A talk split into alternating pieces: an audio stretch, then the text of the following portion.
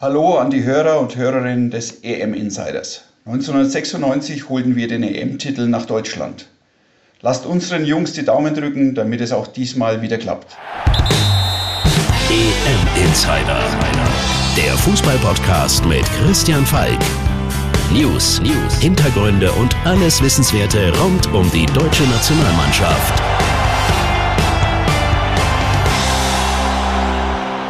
Servus und Hello beim EM Insider. Mein Name ist Christian Falk und ich bin Fußballchef bei Bild. Danke, dass du reinhörst.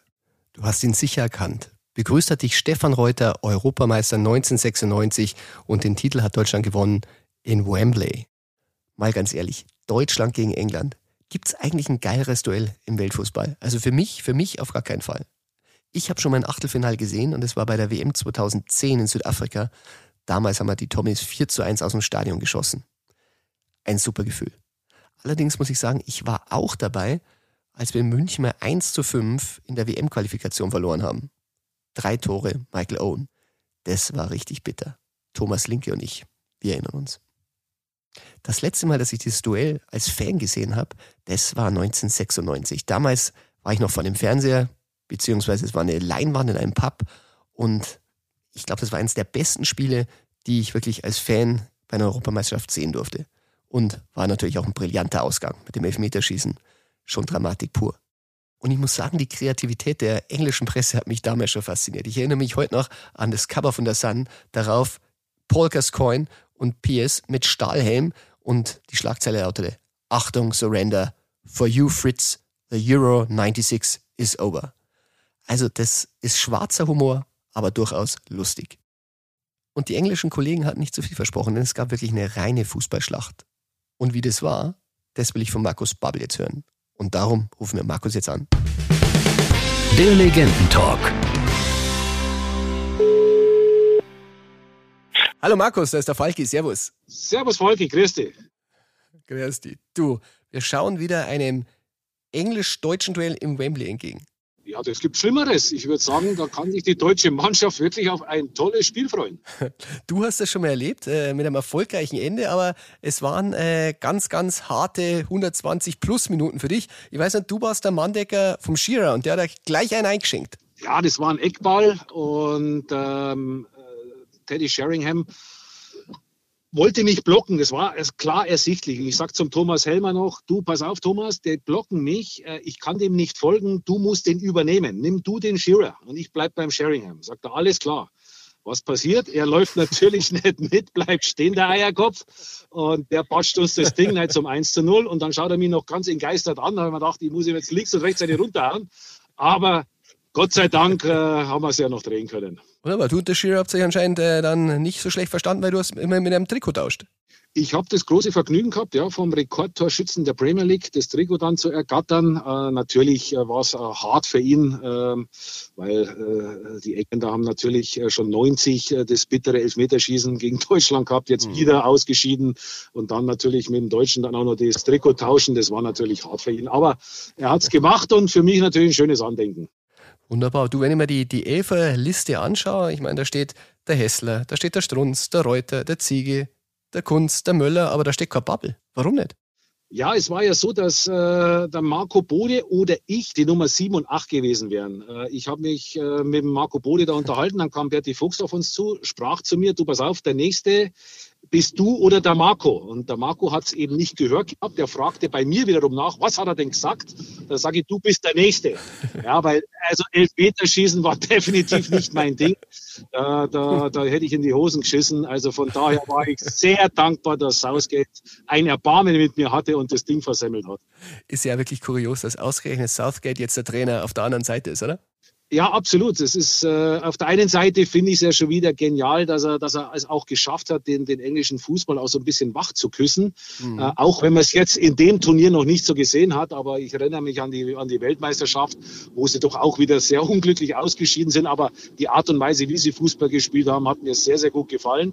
Mhm. Jetzt hat er eigentlich eine Mörderband am Start und er kriegt auch die PS nicht so richtig auf die Straße. Also ähnliche Voraussetzungen wie bei der deutschen Mannschaft. Und das wird natürlich schon sehr spannend spannend, wer sich da schlussendlich durchsetzt. Wie ist dein Tipp? Ja, bei der Deutschen ist alles möglich. Also was mir einfach auffällt, ist, sie haben eigentlich eine bockstarke Mannschaft. Und wenn man sich jetzt den Turnierbaum richtig anschaut, wenn sie es schaffen, die Engländer äh, ausscheiden zu lassen, hast du natürlich eine Riesenmöglichkeit, bis ins Finale durchzuziehen. Ja, also es ist ja wirklich Wahnsinn nach der Leistung gegen Ungarn. Aber eben, du hast solche Spiele wie gegen Ungarn drinnen. Also du weißt auch nicht so genau, wo stehen wir denn jetzt? Und äh, Deswegen ist für mich ein 50-50-Spiel, Tagesform. Ich kann mir einfach nicht vorstellen, dass sie wieder so schlecht spielen wie gegen Ungarn. Ich hoffe natürlich, dass sie besser performen werden. Und wenn sie das tun, bin ich überzeugt, wird es reichen, um weiterzukommen. Im Elfmeterschießen? Ja, mein Tipp ist 1 zu 1 nach regulärer Spielzeit und dann Elfmeterschießen. Wunderbar. Markus, dann meine letzte Frage. Ich meine, ihr wart damals auch Mörderband und Bands, weiß man, die feiern gut. Was habt ihr nach dem Halbfinale damals gemacht? Ja gut, das war ja das Lied uh, It's Coming Home, Football Coming Home, Three Lions. Das haben wir, glaube ich, die ganze Zeit im Bus gehört, plus Neue Deutscher Welle. Ähm, also das ist definitiv, was man, was man äh, machen kann nach einem so grandiosen Erfolg. Äh, da fallen da genügend Lieder ein, um mitzugrölen, mitzusingen, um eine gute Stimmung zu haben, um dann eben auch das Finale zu rocken. Und hat äh, Berti Vogt das ein oder andere Kaltgetränk erlaubt? Ähm, das kann ich mich ehrlich gesagt gar nicht mehr so erinnern. Ich glaube, das war gar nicht so dramatisch. Natürlich äh, äh, ein, zwei äh, isotonische Getränke haben wir schon zu uns genommen, aber es war jetzt keine großartige Geschichte, weil wir ja wussten, hey, wir müssen noch mal ins Finale und das wird schwer genug und das wollten wir ja auf alle Fälle gewinnen. Und habt ihr getan. Markus, vielen Dank und hoffen wir, dass euch die nächste Generation nachmacht. Das hoffen wir doch schwer. Ja, ich drücke auf alle Fälle ganz fest die Daumen. Wunderbar. Falki, mach's gut. Danke, servus. servus. EM Insider. Wir freuen uns auf jeden Fall auf die nächste positive Fußballschlacht. Und ich kann euch sagen, ich habe mich bei meinen englischen Kollegen erkundigt, Southgate lässt mit seiner Mannschaft seit Monaten Elfmeter trainieren. Also unsere Jungs sollten gewarnt sein. Jogi Löw muss sich unterdessen überlegen, welche Spieler er in so ein brisantes Match schickt. Und ich muss sagen, an Goretzka darf eigentlich jetzt kein Weg vorbeigehen. Jogi Löw hat sich ein bisschen einfach gemacht durch die Verletzung, hat er immer gesagt, ja, der Leon, der ist noch nicht so weit, der braucht ein bisschen. Aber ich sage, die Verletzung war A, nicht so intensiv und B, die Ausfallzeit nicht so lang. Und wenn man ihn spielen gesehen hat, er war sofort da. Er hat wirklich seine Läufe gezeigt, er hat ein Tor geschossen. Also eine unheimliche Präsenz.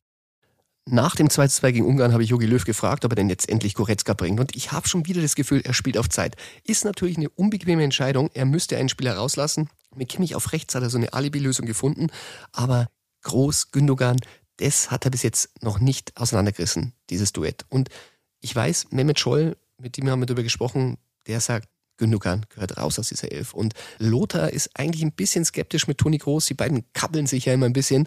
Aber selbst Lothar sagt inzwischen, Gündogan zeigt in der Nationalmannschaft nicht so. Also ich habe das Gefühl, wenn es eine Entscheidung gibt, dann wird Löw sie zwischen Gündogan und Goretzka treffen müssen. Die Goretzka-Frage wird uns in den nächsten Tagen sicherlich begleiten.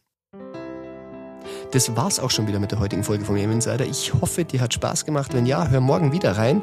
Und vergiss eins nicht, auch wenn der Gegner Heimvorteil im Wembley hat, deutsche Fans wahrscheinlich kaum anreisen können und der gegnerische Sturm Hurricane zu bieten hat, wissen auch die Engländer, bis zur 90. Minute haben die Deutschen nur ein Motto im Kopf. Ein bisschen was geht immer. EM Insider, der Fußballpodcast mit Christian Falk. Abonniere jetzt den EM Insider in deiner Podcast-App und du bekommst jeden Morgen die wichtigsten Infos rund um die deutsche Nationalmannschaft.